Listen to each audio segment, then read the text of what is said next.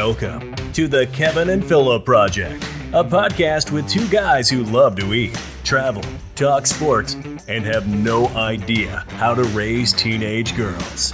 Coming to you live from Salina, Kansas. Here are your hosts, Kevin and Phillip.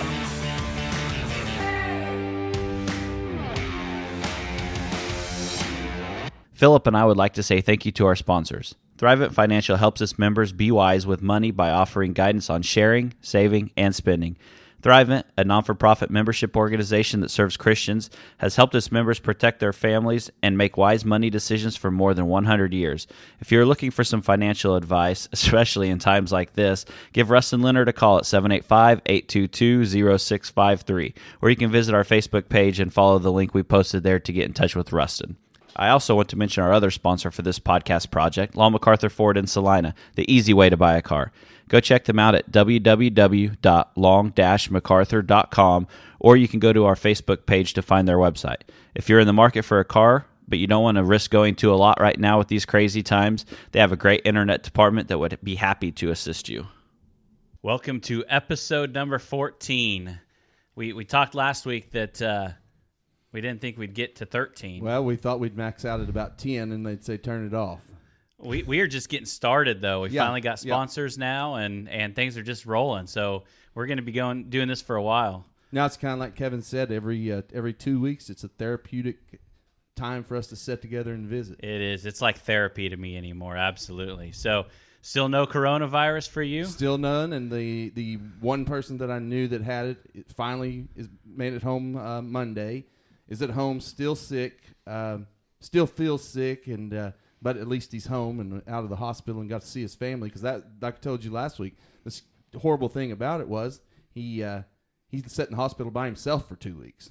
Didn't Yeah, see couldn't have visitors, yeah. no, no visitors or anything. So that, that's a miserable two weeks. Well, the scary thing that I was reading this week on it is that uh, right now they're saying that 50 to 80 times as many people have or that were infected in the county than what they're actually seeing in each county. Like that's just crazy that that many people have been infected and either not really had any symptoms but carried it and could could affect, infect someone else or had those symptoms earlier, you know, December, January, February and they just never knew about it, just treated it as a flu or a cold and, and went on.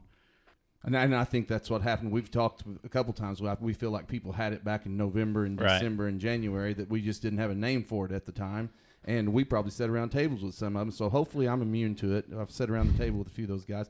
I did notice that uh, in Oklahoma, the, the governor came out today and said gradually they're going to start rolling back out this week things like the haircutters.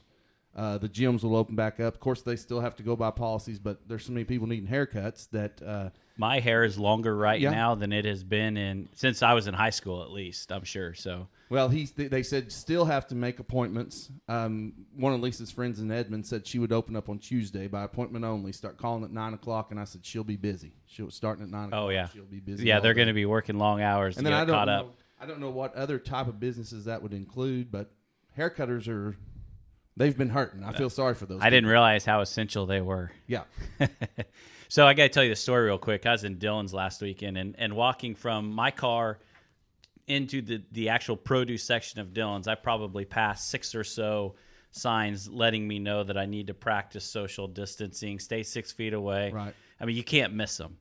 So I'm literally on my first stop. I got to get limes for my beer, and I'm, I'm grabbing some limes. I'm putting them in the plastic sack, and I'm and coming stand up. My my right arm's reaching up there to get limes, and all of a sudden this head pops out from underneath my arm.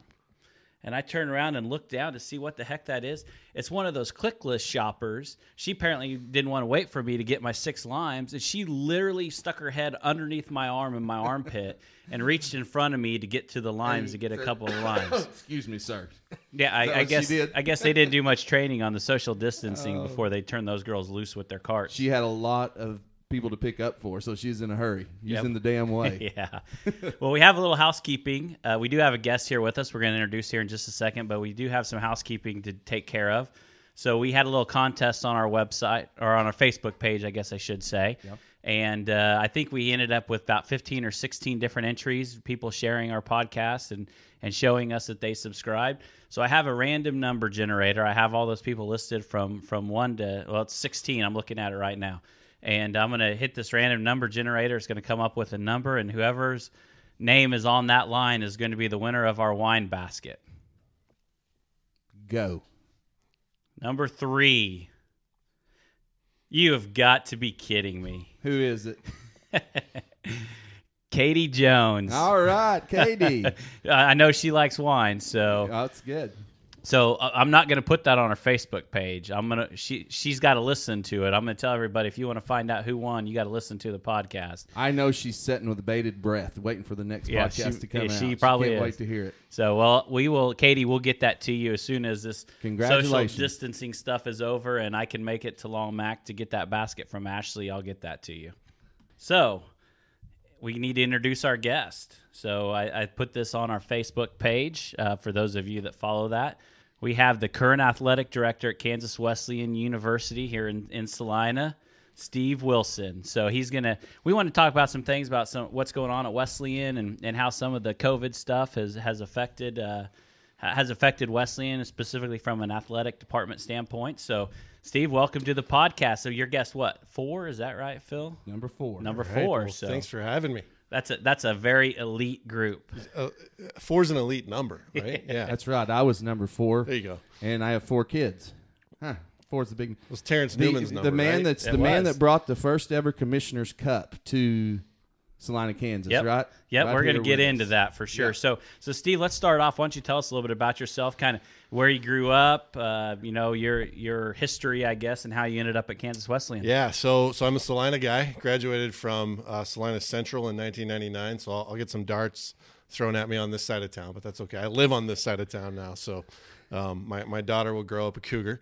Um, went away to K State to school. Um, worked for a brief time um, after college for KSAL here. Uh, did some uh, advertising sales. I wanted to be a play-by-play guy. I wanted to be the next Chris Allison. We're going to make Chris listen to this. Absolutely. Wanted to be the next, the next uh, Chris Allison, Dave Riggert, Pat Strathman, whatever it is. I wanted to be a play-by-play guy. Um, figured out really quick that that I'm not sharp enough to describe a game the right way on the air. So uh, started doing some work for the Sports Information Office, actually at Kansas Wesleyan, and I was I'm probably one of the only ads in the country that was a free intern at one point um, in the department that I'm now the AD for. So um, David Tolley, our, our current Sports Information Director, gave me my start. Shortly after, I got hired at Texas State and um, spent two really good years in a really good town, San Marcos, Texas.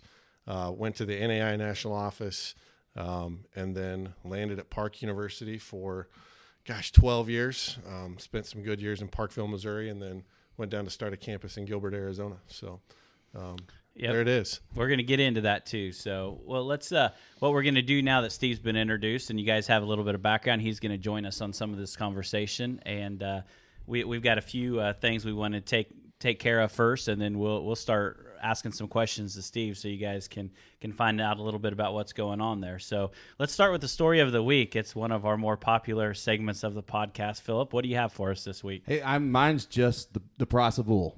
The crashing price of oil over the last week. Imagine Uh, that from the- an Okie. Yeah, the price of oil. The thing that's uh, killing Oklahoma's economy right now, more than the coronavirus, could possibly be the price of oil. And Anytime it goes to negative thirty-five dollars a barrel, uh, that's that's low. Uh, and I, I I've heard people in Oklahoma getting gas for ninety cents. I was at the lake last weekend, and on my boat, paid a dollar twenty-nine a gallon on on a lake. Now that is completely Yeah. unheard of because the normal price at the lake is about four and a half a gallon Yeah. dollar twenty nine a gallon, and I, I took a stick with me and tried to pack as much of it as I could in there, but uh, that, that was um, it's unbelievable to be that low, Yep. and I'm and the way it's affecting people. You know, like my brother works in the oil field. Uh, the oil field the department basically he puts away oil wells and they're they're down from 50 rigs down to like two rigs working a lot of people getting laid off and and the fear of him you know possibly uh, having the chance of being furloughed or laid off or something without the prices coming back up. Now they did rebound a little bit but still i haven't told the story on here yet but i did put it on my personal facebook. I i had 90 cents off on uh, my Dillon's card last week. Went to went to Abilene and gas was a dollar thirty three a gallon. I had ninety cents off. I paid forty three cents a gallon for a full tank of gas. Cost me thirteen bucks for a full tank of gas. Yeah. Well, cheaper than I ever paid when I was in high school or anything. yeah, I never thought I'd see below two dollars a gallon, and and that's nice at the No, and it's a bad thing. but it is very bad for the entire economy. Obviously, you know, having some personal experience with working in Oklahoma and selling to, to people in Oklahoma, that's uh, that's a huge hit. I'm sure Texas is the same way, obviously from an economy standpoint. But even across the country, gas this low is not oil prices being this low. While it's nice when you put that credit card in the pump, it is not good for the economy at all. No, and us not being able to go anywhere hurts it. Yep. Like, COVID's another feeder of it. People aren't flying airplanes. People aren't driving anywhere. People are sitting at home, and and then of course with the countries of Russia and who Saudi Arabia fighting over how much they can produce every day. um, and I guess there's no way to stop those people. They're going to Nope. try to put they're, they're trying to put it. American They're pump it oil out. owners out of business. Yep. And in my mind, and I'm not smart enough to know how you do this, but I would shut the borders to that stuff. If our oil reserves are full now, shut the borders. Don't bring any more oil from Russia or Saudi Arabia or anywhere else. But I guess you can't just snap your fingers and do that. But that would be my idea if I if they were letting me have ideas. Yeah, I, I'm with you. I mean, I don't, I don't understand. You probably understand more of the oil business growing up in Oklahoma than I do. But we were talking earlier about. I was reading about a, a, a super tanker that was on its way to the United States with hundreds of millions of barrels of oil on it that was supposed to port sometime this week. I think. I, I don't know. I mean, can you just leave it there and not You can leave it setting, it? but but there's nowhere to put it right now. Right, that's the like they're saying in Cushing, Oklahoma. The the you know it's one of the largest places in America that stores oil. More oil tanks than people in Yeah, the town of it's- Cushing. It's, full. Uh, there was a time I remember when I was a kid, and, and I'm a little bit older than you guys, so the mid '70s, sort of. Um, we had this major fear around America that we were just out of oil. Yep. There's no more oil to be produced. We're going to have to go back to steam engines and everything else. It goes to show that the o- there must be enough oil under the ground that there's just still oceans of it. But during Oh, the yeah. embargo back in '73, whenever the OPEC uh, Arabian people put a embargo and wouldn't send it over to us, thanks to I think a little bit of a fight with uh, us protecting Israel, so they wouldn't send the Right. gas oil over. Well, it did open up people like my father-in-law to go out and start finding oil in America, and and uh, so now I think I think America could be energy dependent if we just do it. Yep. Well, that, there's huge reserves that they keep saying they haven't even tapped yet. Yeah. So, Yeah. well, my story of the week is a lot shorter than that. Probably not going to be much of a discussion, but more of a can you actually believe that this story is legit? and uh, originally, my story of the week, I've been holding on to this for about three podcasts because I really want to get in. And I thought this would be a good one with Steve here, but I want to get into the lawsuit between KU's athletic department and David Beaty and why KU won't just pay the guy to shut his mouth and disappear and not risk getting into trouble. However, I saw this story in the paper this morning here in, in the They've Salina got too many already on the payroll that they're paying. I think I think they're only down to two now. So, and this one they're not paying, so maybe only one. But I saw this story in the Salina Journal today, and I- and I had to. Not that I think the Salina Journal would, would print a story that wasn't true, because I mean, as we talked about, they get a lot of them from the Associated Press. But I really had to go do some digging to see if this was legit, and and I've seen this now on more than one from more than one source. So I'm going to say it's legit. But uh, my story of the week is that in Europe they're having issues with people burning 5G cell phone towers. The reason that people are doing this, there's a popular belief in Europe that the new 5G mobile networks and the coronavirus are le- linked together.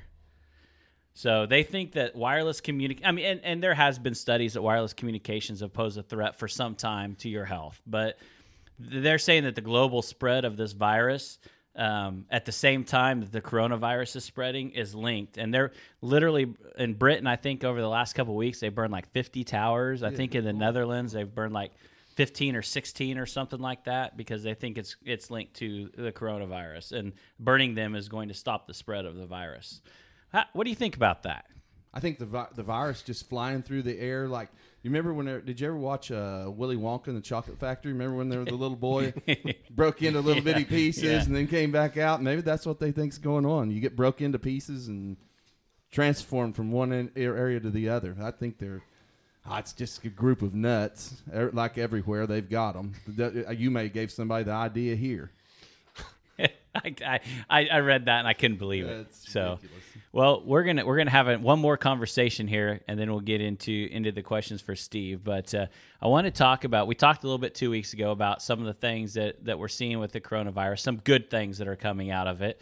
Um, and and one of the things I want to talk about, and I might have touched on this a little bit, is some of the free stuff that we have access to now that we didn't get. So your household, you guys catching up on any TV shows, doing any, any anything like that during, know, we've- during your downtime? We've probably seen more Netflix. We, of course, we, you know, we had to catch the craze and watch some Tiger King. Oh, yeah. who, who didn't? Um, my my daughter is is addicted to Disney Plus, um, and of course, we're home with her during the day, and and this is this is bad parent moment. But when both of us need to be tied to the phone or, or tied to the computer, it's it's Yep. hey Finley. Um, really awesome video that is going to run for three hours. No, it won't go that long, but um, yeah, it's it's tempting to put in How, front how of many times have you watched Frozen in the last Um, month? I, if I never have to watch Frozen or hear the uh, the, the little microphone that my if, if my sister in law listens to this, thanks for buying her that microphone um, because it plays songs that are uh, I I know every word to let it go from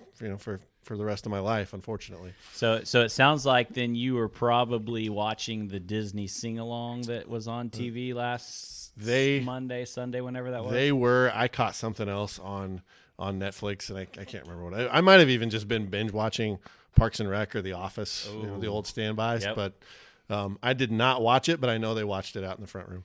Did you watch the sing along? No, Okay. Well, no, but I did binge watch The Office four times and Parks and Rec just like he did. Yep. And I caught up on something. Go ahead. Did you say something? No, go there? for it. I he he he brought my to my attention a minute ago, and he said he wanted to be a play-by-play guy, and had dreams of being a play-by-play guy. I've been watching a lot of uh, ESPN old classic games, old classic. Well, they brought uh, your guy that you get your picks from, Colin oh, Cowherd. Cowherd. Dang, you just let my secret go, Okay, Phil. Yeah, that's where he gets all of his picks from during football season. But anyway, anyway, the uh, Cowherd had Al Michaels on, and Al Michaels started talking about all the things that he's done play by play over his life. Of course, he's done Super Bowls, he's done uh, college football, he's done uh, th- game after game after game. Did you have a person that you thought, man, a play by play? And I listened to Al Michaels, and I thought, in my mind, he might be the best.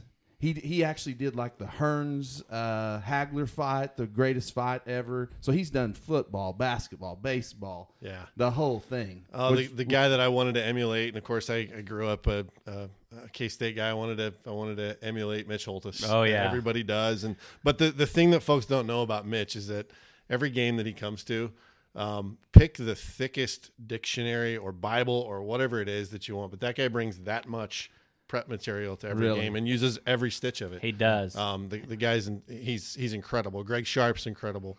Um, That's that's funny that you mentioned those two names because uh, Tim Fitzgerald has a podcast that he's started here the last couple of weeks, and he just had Greg Sharpe on there, and I just listened to that one yesterday. he's He's he's now the play-by-play for Nebraska, but he was at K K State before they got caught up in a deal with the radio station and who was doing what, and so he ended up kind of getting flushed out there and went up to Nebraska, which. I think he said his wife or maybe his mother. Somebody graduated from Nebraska, so he had some roots there. But when I was a kid, K State was not on TV. It- we always listened to it on the radio. I grew up listening to Mitch Holthus, and he was on.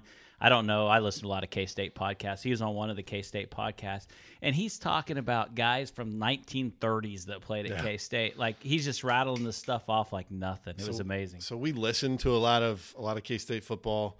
Um, a lot of times, my my dad, my folks that, that know this from Wesleyan know that my dad's been on the chain crew at Wesleyan for 35 years, something like that.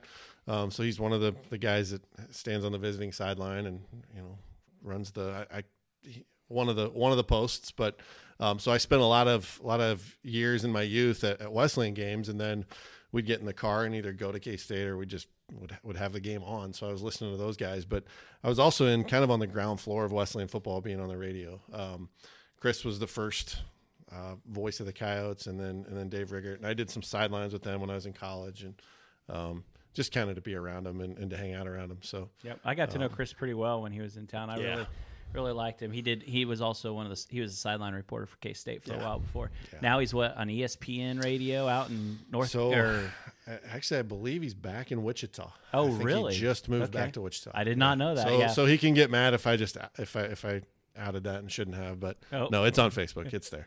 I Okay. saw it. It's Facebook It's official. that Facebook he's in Wich- official. he's in Wichita. Yeah. So Well, I grew up a Bob Barry senior guy. so there was I w- it was interesting when he was when uh, when uh, Fitz was talking to uh, to Greg Sharpe because they were talking about going to a rival, but a lot of things helped that transition. Number one being that Nebraska left shortly after he went to Nebraska, and some of those kind of things. But they were talking, and you probably know who I'm talking about. I didn't catch the name, but apparently there was a radio guy that was at both Oklahoma and Oklahoma State at different times, kind of went back and forth. That Bob Barry. Was that who it was? Bob Barry Okay. started back in the '60s and '70s. He was at Oklahoma State, and then he switched to Oklahoma. That'd be tough. He was a sports broadcaster, like on Channel Four, Channel Five, Channel Four. Gotcha. And then his son I know his son. radio, yeah. and his son, Yeah. his son since had a hit by, on a motorcycle Yep. and was killed a few Yep. years back. But he was fun to listen to on the radio for a lot of years. It'd be like it'd be like Harry Caray going Cardinals to Cubs or Steve Yeah. Stone And, going uh, Cubs yeah, to White. Sox. And Harry yeah, Caray did that. yeah. Yeah. So Be hard. Yeah. Well, one of the things that we've been, I've been doing, I should say, not we, but uh, uh, there's a lot of free stuff out there right now that typically are, is paid stuff for the next 30, 60 days. Yeah. Um, you know, we talk a lot about food on this podcast. And so there's a, a, uh website and a magazine that I do. It's called Milk Street Cooking. A lot of really good recipes. Uh, but they have a whole all their videos and recipes that are typically behind a paywall are all free right now. So a lot of really good videos teaching some cooking skills, things like that.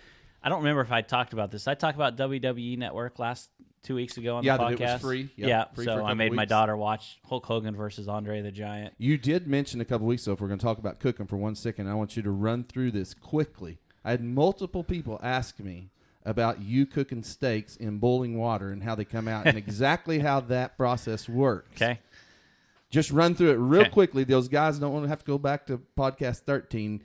Okay. Here it is for you guys that asked me how to do this. Kevin's going to give you the rundown real Yep. quick. And and I'll post a link to a video of some sort because I'm sure there's videos out there. But the the technique is called sous vide, which stands for under pressure. Basically, what you do is you take the steak and you vacuum seal it in a bag. That's the trick. You can do. They call it water displacement, where if you slowly drop it down the water, it'll push the air out, and then you seal it. So you can do that if you have to, but it's better to be vacuum sealed and then you have to there's a device you have to get. They're typically between 30 and 150 dollars depending on which one you get. But it circulates the water heats the water and keeps that water at a constant temperature. So that's basically all there is. You get a big tub you fill it with water you put this device in there set your temperature. I do 131 degrees. Once it gets up to 131 degrees i drop that bag with the steak in there and let it go. Usually takes about an hour or so. I but you can keep it in there for up to four which is why like i said a lot of restaurants do it because they can just pull that out when it, when somebody orders it and it's ready to go. And then i got a big old plumber's torch with a a fancy thing on the top but you could do it in a cast iron skillet really hot or something just to just get that crust on the outside. That's that's all the there's to it. 131 degrees would be medium. You need to turn up a little higher if you wanted it well done, or Yeah, down a little bit it'll if you wanted it more rare. We're correct. That's Okay. correct. Yep. I do 131 because 135 is perfect for me. All right, So I do 131. listeners got that. I do 131, and then when I torch it, it's going to go up in temperature a little bit, so Right. it gets to about 135. Does that does that satisfy your that request? That satisfies me anyway. Okay. Well, the other thing I was going to mention that uh, two other things real quick that I've I've I've come across online that I thought were really cool. Uh, Traeger, the the pellet grill, also has some really good videos. They've been having some guys that do a lot of smoking videos and stuff like that come on there to do videos. I just watched one on brisket, and there's one tomorrow I think on ribs that they're pretty good. Typically, those are behind a paywall that I've that these guys get paid a lot of money to run these classes. Um, and then the other one that's this weekend, so hopefully I get this up in the next day so people can listen to it. But there's a big country music festival called Stagecoach. I don't, for all our country music listeners out there, Yeah. you've probably heard of it. So that was supposed to happen this weekend, and that is not happening now because of the Right. the social distancing. So on, More things canceled. yep, it's not going to get any better anytime soon. As far as talking cooking, for have you, have you turned into a cook, Steve, at your house? Since You this know, hour, or have you always been? I'm always in charge of the grill, the inside stuff. My wife's a phenomenal cook. Um, I I have no business being in the kitchen. So, uh, but but the nice weather the last couple weeks, Yep. everything's been cooked outside. Yep, That's what we've yep, said. yeah, We've that's what we've been talking about. Yeah. Ninety percent of our meals have come right off Yeah. the grill. So, well, so this weekend on Sirius XM radio, satellite radio is free until May 15th. You can stream it if you have a, a, a radio that's able to do so. But this weekend, they're calling it Stage Couch instead of Stage Coach. So they're doing live performances from a lot of big country, the people that would have been there Yeah. for the festival. Um, they're going to have it live, and each one, each night, there's about three or four, and then they're going to obviously keep replaying it over and over. But uh, if you get a chance, you're a country music fan, I think it's going to be pretty good. I'm going to Stage be listening to that stage couch. I've enjoyed that some of that country music that's been on Facebook, like the Trish and Garth, and of course they got the CBS there for an hour one night as well. Yep. But uh, several of them have come on into those free live shows for you, and they're they're a lot of fun to listen to. Just an acoustic singers. Yep. So, well, let's get let's get into our guest here a little bit. and Let's start asking some questions. So, so, so I haven't actually not known Steve very long. Um, we actually met through AMBUCS, which big surprise. Um, The running theme in this town. Yeah. Everyone meets through AMBUCS. We- At least- if- as at long as we say podcast. AMBUCS, we don't get fined. That's right? absolutely well, now I right. just did. So Yep. Nope. Every every podcast you got to say at least once so I don't get fined. So so that's actually how I met Steve. We've had breakfast together quite a few times, um, and then kind of an interesting story that just uh, came up here a few weeks ago. So uh, back in who would have been 97, 98, somewhere around there. Um, I met my wife over Thanksgiving break. We were both in town um, for Thanksgiving break from college, and I was getting ready to go out to a bar here in town with some of my friends, and one of the one of our friends is female, and she said, "Hey, I've got another friend who wanted to go out with us. If we're going to go out, you mind if we go pick her up?" And we said no, and so we went and picked her up. That ended up being Kelly, who I've now been married to for 19 years. But the person that uh, was that was friends with Kelly that ha- went and picked her up to go out with us, um, Sarah. All of a sudden, here a few weeks ago, Steve posted some pictures on Facebook from his coaching days, and Sarah's in that picture with him. And so I reached out to Steve. I'm like, "Hey, what's your connection with Sarah?" So I've known I've known Sarah, gosh, for since the high school days from the golf course. Um, those that I haven't haven't talked about it, but um, I, I lived at the Elks golf course when I was a when I was a youngster and played a lot out there. And then um, when I was coaching in Kansas City, I, I Sarah Sarah's a chiropractor in Kansas City, and I, I reached out to her and said, "Hey, you know." Um, a lot of a lot of people in the golf world here, especially females. I was coaching women's golf. I, I needed a female assistant coach, somebody that, that the players could talk to Yep. um, when there was something they didn't want to talk to me about. Yep. You know, um, and and we, we we talked, we talked names, and then she said, you know, why don't I just do it? And I, I said, no way, you're a business owner, like you don't have time. She goes, you don't know me very well, do you? I said, I do, and I know you'll make time. And and it was she she was phenomenal as an assistant coach. She was um, so so we coached together. The the picture that you saw was um, I only and, and my friends at Park. I'm sorry, I did take one of the plaques with me um, that we won. I only took one, um, but it was from the the Kansas Wesleyan Invitational that we won. Um, Randy Bemis was the head coach. Then he. Uh, has since passed and and um, just is a legend at Kansas Wesleyan, a phenomenal human Yep. being. Um, I had to rip that plaque out of his hands because we went at it a lot. We were we were great friends, great rivals. We had some good um, good competition, but so so that picture's from then, and, and yeah, Sarah and I have been friends for gosh a really long time, and and you know she likes to remind me quite often that I outkicked my coverage when I married my wife. So um, she she's she's the the constant reminder for that. Yeah, well, and and I've known Sarah since since high school as well. Obviously, she was friends with Kelly, but uh, I I did play some golf in high school as well, so I knew her from you know golf and stuff like that. Um, and then her husband Greg now was was in Kelly and I's class in high Yeah. school, so know know both of them pretty well. Yeah. So, well, let's let's jump into it. I'll I'll I'll do first question, then I'll let you right. go from there. So, um, I you know first question for you, Steve. Let's let's start at the beginning. What brought you?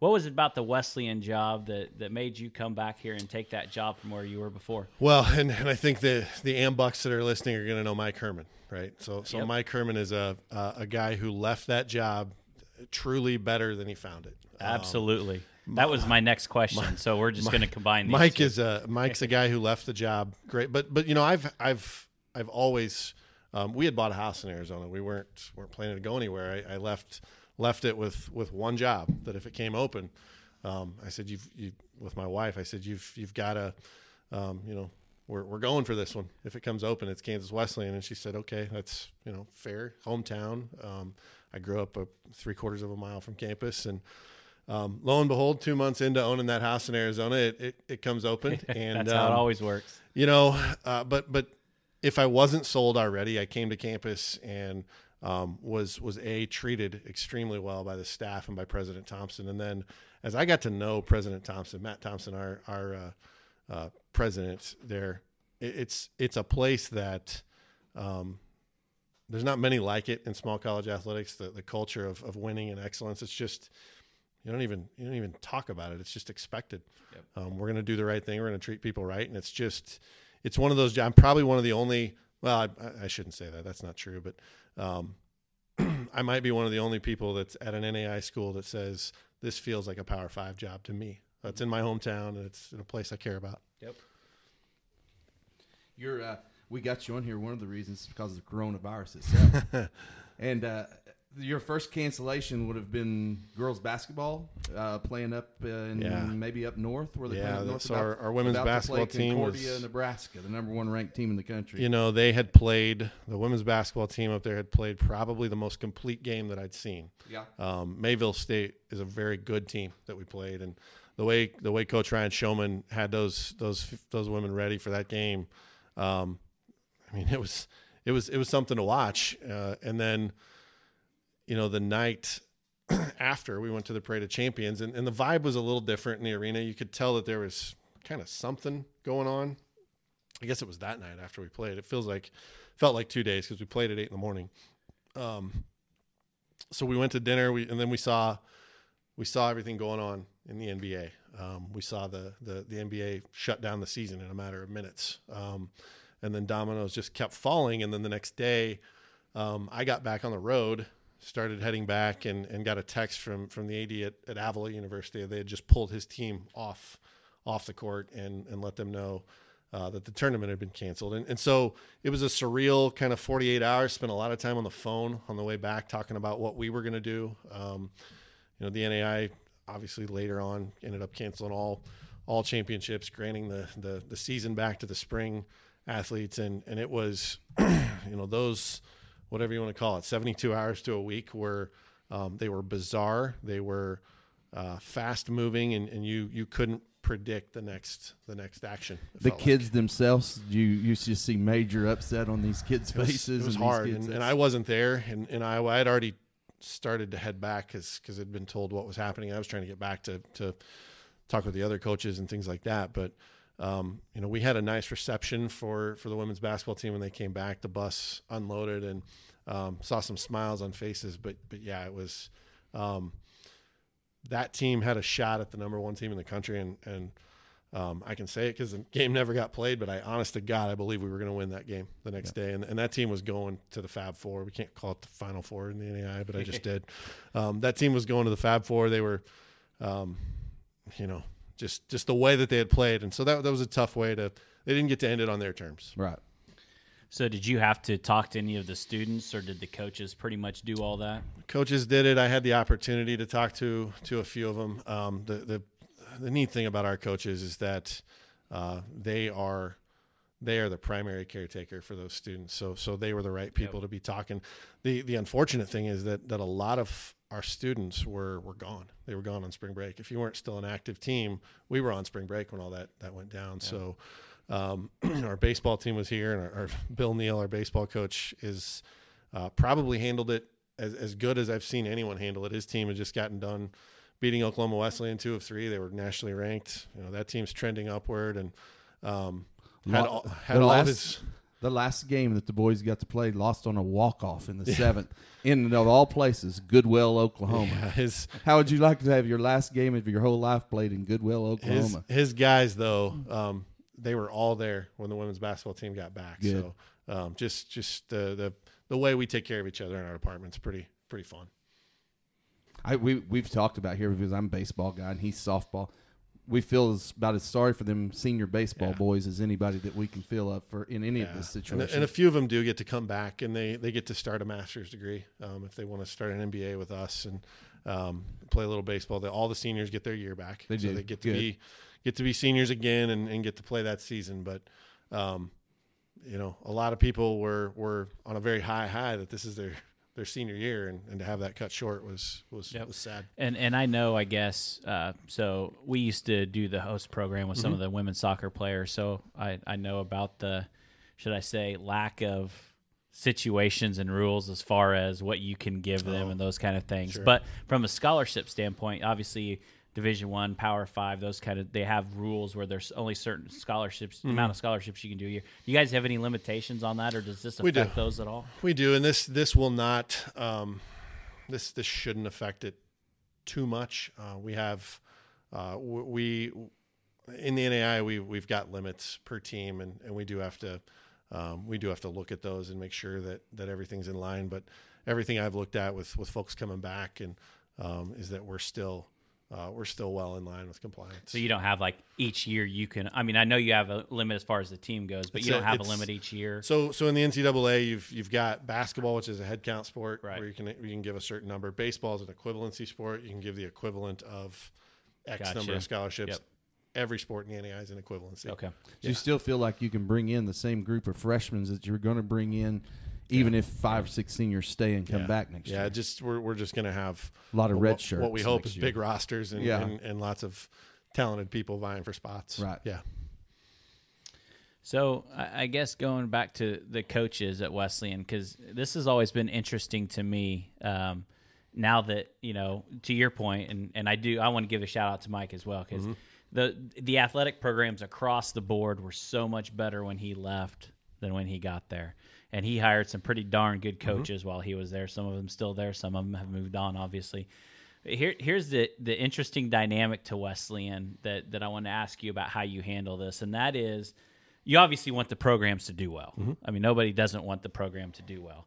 But with that said, typically, unless it's somebody who's just wants to stay here, once they get that that start the the program starts winning and and they get that that uh, momentum, I guess, if you will.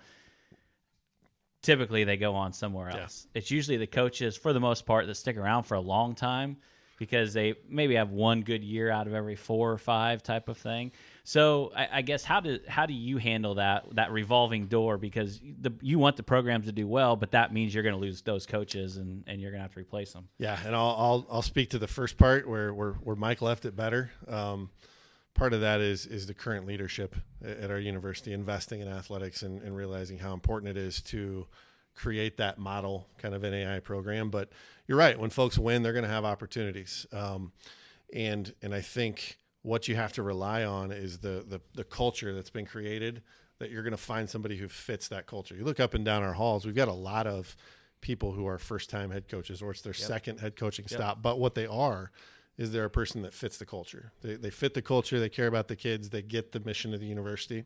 They get that that we're not, um, you know, we're we're we're not taking folks to play a basketball game in front of hundred thousand at the Superdome. It's just not happening. But what they can do is they can give them an experience and, and have these people once they get to the graduation line um, ready to go. And if you look up and down our hallways, um, that's the kind of coaches we have. I, I look, um, you know, down. Let's. I'll, this one's fresh in my head because on KSAL there was a, a game from 2015 uh, being played right now. those, yeah.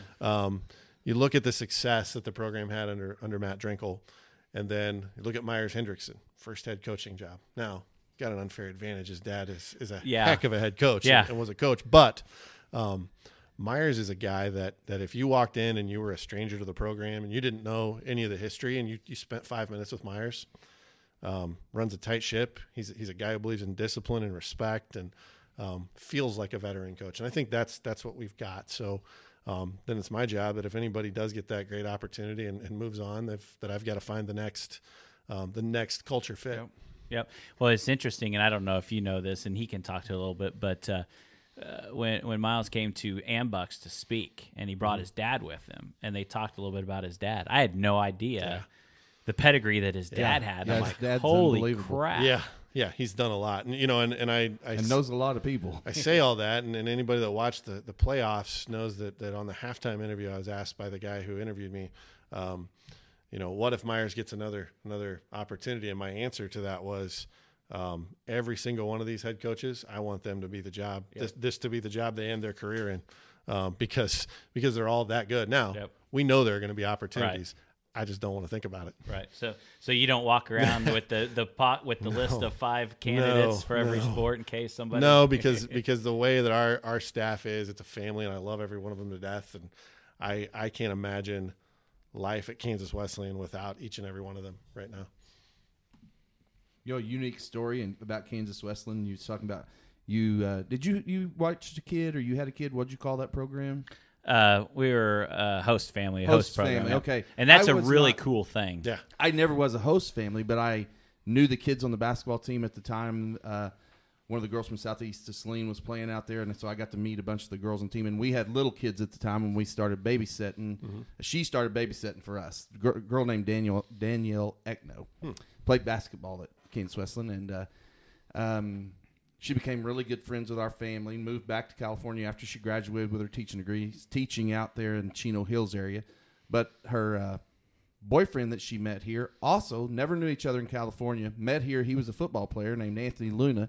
He played football at Kansas Wesleyan. We went back to their wedding this past summer, and uh, so two kids, and you know, and they had a whole Kansas Wesleyan family there in Orange County getting married, and and a big part of There's their whole of story is Yeah. we met at Kansas Wesleyan. Mm-hmm. Two great kids, great families, and everything else. And and I'll think, boy, what what a wide reaching finger we have out in Yeah. out there in California. It's, Yep.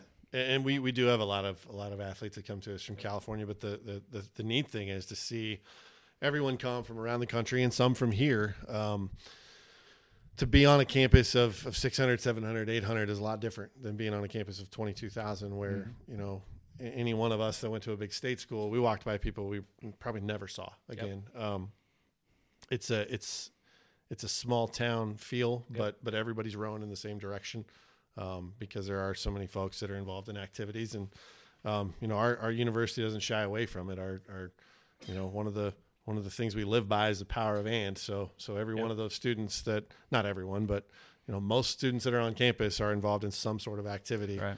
Uh, that, that they're excelling in. Yep. Well, how excited will Kansas Wesleyan be next? Uh, what is about ten days from now? When The NFL draft comes up. If Eli Smith's name gets He's got called, a chance. He's got a chance. So he's he's a good kid. So I actually did not. I got to know him just recently.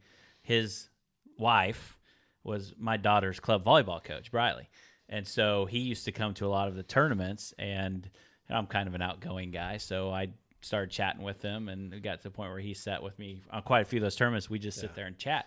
I had no idea. I mean, you he's have to look talking. up at him. I oh yeah, You know, when you when you walk into a, when you walk down a hallway or you walk into a stadium and you look at a guy who's got it, Yeah. you know the the yeah he he looks like an NFL Well, guy. I feel like a jerk because so when he first told me, he's uh, yeah, I was asking what you're doing. You know, now you're done with school and all that kind of stuff. So he's yeah, I'm you know trying to stay in shape and trying to you know hopefully do something with football. You know, past college, and I'm giving him crap about playing for the Liberty. Oh, I had no idea that he's legitimately has a shot to be drafted this weekend. So I felt And probably would be a free agent Man, it uh, wasn't- pickup if he did not Well, you, drafted. you talk about the Liberty, wasn't that a bummer though? We had three guys that I Yeah. mean, I, Yeah. I'd love to see Johnny Photo Yep. wing the football around the Oh, yeah. Tony's Yep. Pizza event. Yep.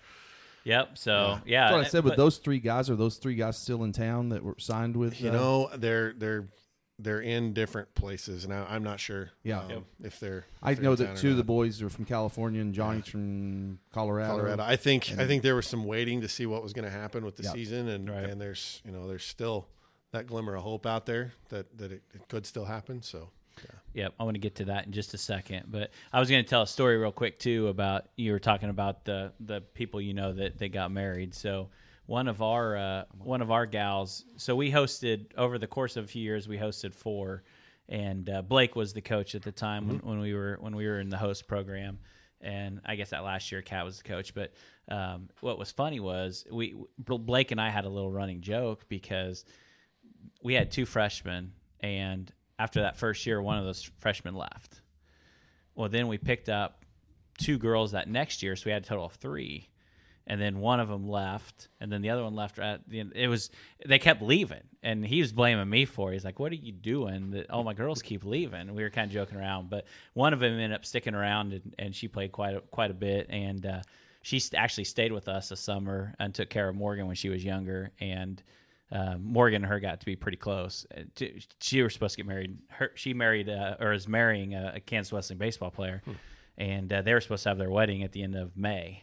And we just got word today that they're they're gonna they're still gonna have a, a ceremony, but they're gonna do a little reception type thing early next year. We have a lot of weddings being backed up just Yeah. a little bit. I've, I've had several kids in town that were going to get married. The Wells girl is getting married, and hers is backed up till August now. Um, There's gonna be a lot of weddings all at one time. that's that's. I, they don't want to get married by themselves. I don't No. imagine they're not No. like me and Lisa. We went and found the only place you don't have to have blood tests and got married. Well, you know what's interesting with Wesleyan too, uh, being a lifelong Salina person, and and now being more involved in the community, I get this more. I am every day. I'm amazed at how many people I talk to that came to Salina because they played Yep. sports at Wesleyan and couldn't wait to get out of Salina when they were done. You know, and uh, one of the gals we hosted, Hannah, she's from basically a suburb of LA, and I remember the first day when she got here, she asked us where the closest In and Out Burger was, and I said, "Well, that's about a six-hour drive away. You can go to Denver, you can go to Dallas," and she was just beside herself. Like it's a complete culture Yeah. shock that people don't but realize. then they, many of them end up and loving then it. they and stay staying. here. Yeah, Yep. they end up loving it. I've I, I had know many people that have been here for 40 plus years, and they came here and said, "As soon as I'm done with school, I'm out of here." And 40 years later, they're still here. You know that that that that says a lot about this town, though. The, Yeah. the way this town celebrate or celebrates and, and supports Kansas Wesleyan and all of its successes. We, I can tell you, um, coming from a school that was in or two schools actually in major metropolitan areas, the support's not like that in the big city. And you know, we we have. I, I like to tell people we have. Um, Three quarters of every amenity you could ever want. There's probably going to be something that you like that we don't have, but we've got something close to it. Um, and this town, you know, since since you and I grew up in this town, um, it's changed a lot. There's there's there's a, lot, lot. more, a lot more here, and and you know I think um, Salina sells itself, but then when people get here, um, they they see how much people care about Kansas Wesleyan. I've got a very important question here. I was going through the uh, spring sports and, uh, you know, just thinking about the kids that got canceled, but I saw one of them and it said esports.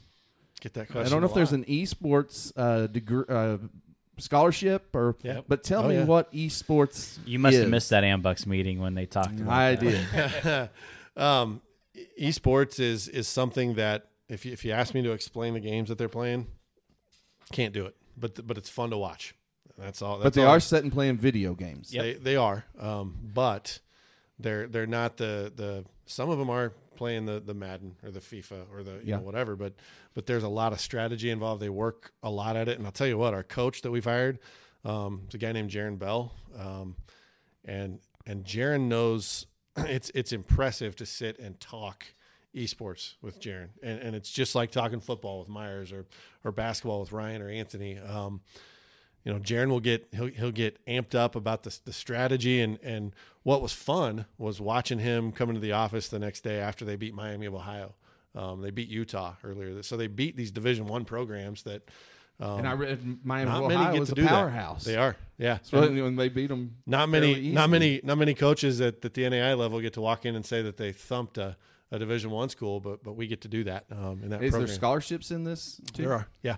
I just interviewed a kid who's off course now, doing all the stuff online, and he's he's working for us right now. But he uh, he came here specifically because bowling offered him a scholarship, and he said there's not very many places around, I- and he's he's I- loved that's, it. That's honestly that's one of the things that attracted me to this job was that we have sports like bowling, we have sports like esports, we've got golf teams that we treat, but but we treat everyone just like they're playing at the Graves Family Sports Complex or maybe arena. We we um, no sport is is really different in my eyes. Though I want I want every one of those athletes to have the experience that um, makes them somebody who's hireable later on. Uh, This esports thing is huge. I mean, there's they're talking about having more money in in tournaments here in a few years in Super Bowl, World Cup, and you know, I Well, I think there's even gambling on it that just it goes overboard The- on gambling. to put Millions it of dollars are spent on it. To put it in perspective, the the number of eyeballs on it on YouTube and Twitch, It's just, ridiculous. Just smokes Yeah. the Super Bowl. Yep. It's not even close. Yeah. So um, I, I've had some conversations with uh, a couple of school districts in Tulsa and a certain university in Tulsa that are all customers of mine that they're putting in esports arenas. Um, and they're trying to build some synergy so they can build a one big nice one and kind of all use it in the area. Um, but they're they're going up to Power Five, Division One schools to to see what they've done. And obviously, where I'm in, involved or interested in that is the technology that goes in behind all those screens and and all that kind of stuff. But Dell Technologies has a whole separate sales division just on esports with the panels and the computers that link everything together. I mean, it's a ridiculous amount of money that's being spent on that. I think one of the one of the most fun things about our coach Jaron is that, that if you talk to him and you talk about, you know, talk about beating Miami of Ohio or, whomever, you pick a pick a school that's got an esports program is doing it really well. Um, you ask him if he wants to emulate that, and his answer is no. I want to build this thing, and then I want to be the one that they all want to emulate. Yep. So, Yep. and he's got a chance to do it. Good.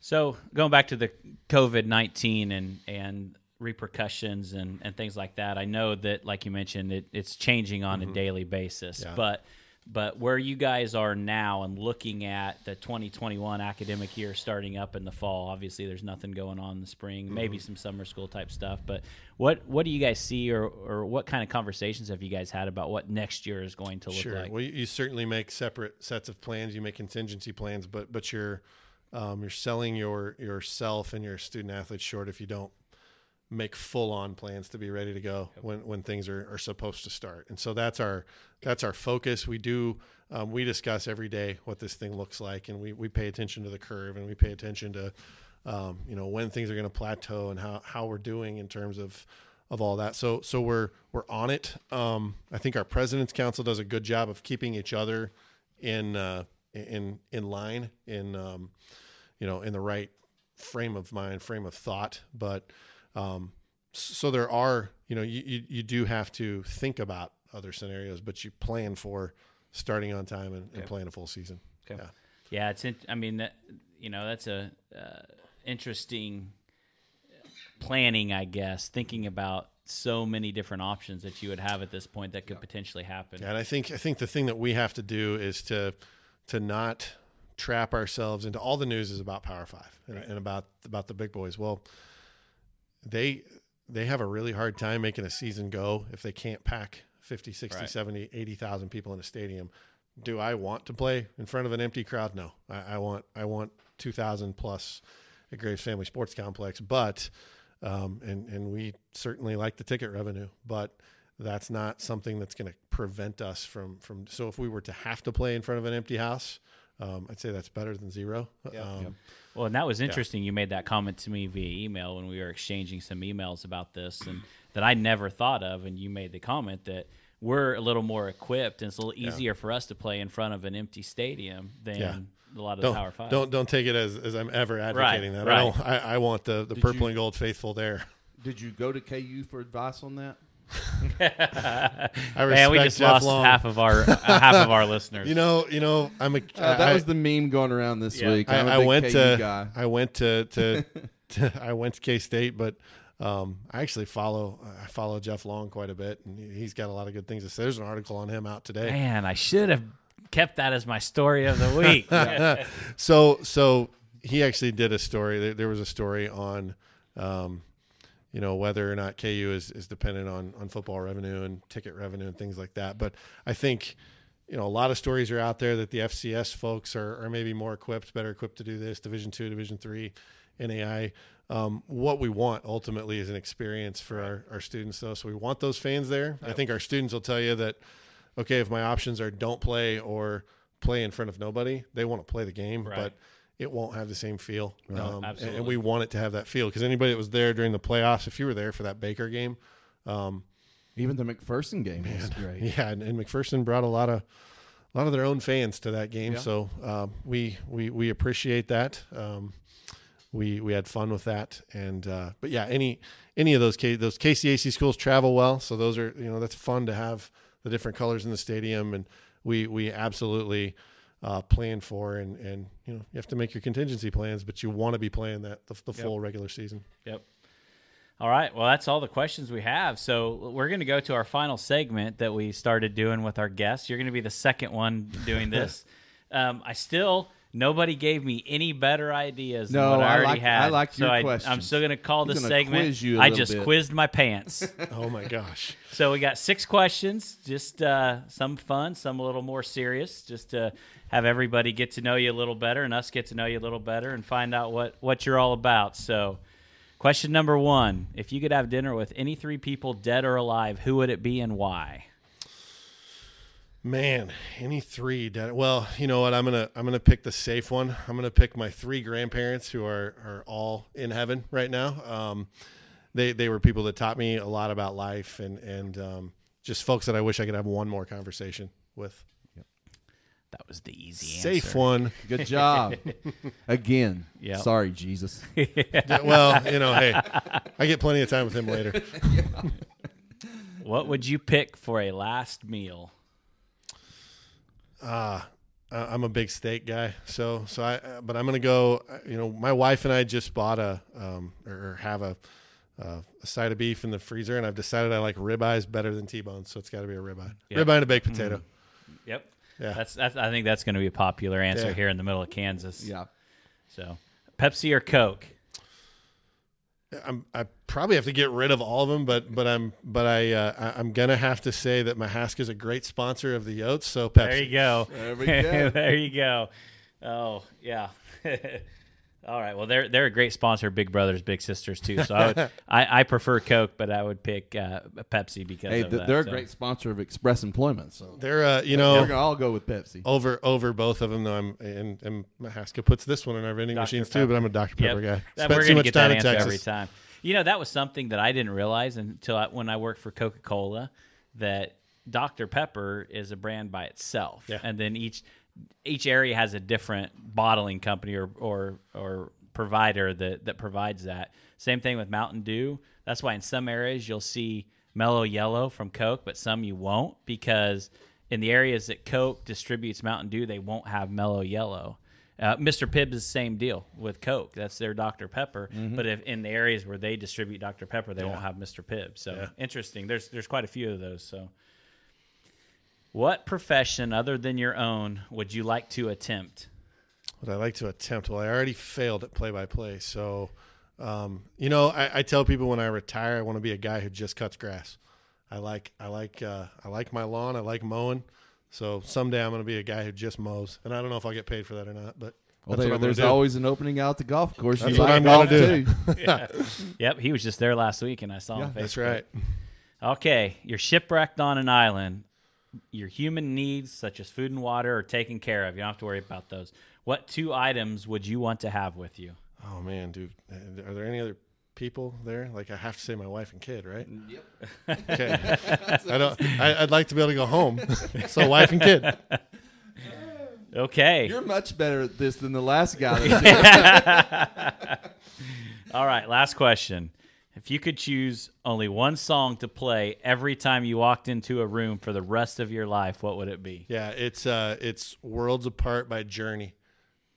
I don't like um, what's the famous one by Journey? The the Uh, don't is it don't, Don't, Stop believing. I hate that song. So they have the worst song and the best song in the history of the world. Is- There's another Journey song that's pretty popular. There's a couple there? of them, but yeah. I think there's a whole lot of them. Well, yeah, The but number- like really, really popular. And number two is Jukebox Hero. So either one of those two. Yeah, I'm good All with right. either one of those. Well, that's all I got. Any any parting words that you would like to say before uh, we cut this off? No, I mean when we when we do start playing for real, anybody that listens to this, you want a ticket to the game, come find me. We'll we'll get you in for your first one. It'll be fun. Anything you want to add before we shut Nope. it down? Let's hope that the oil prices go back up and get a few people working. Let's hope this COVID gets over and gets even a few more people working. So Yeah, you know, I do want to. uh, I do want to say before before we part, though, I've got to. I've got to give it to to the city of Salina the way that we're we're supporting these businesses that are. Yep. Um, some of them are just hanging on, but but anybody that can go out and and forego the meal at home and do takeout, I, I think a lot of folks are doing it, and it's it's Yep. pretty cool to see.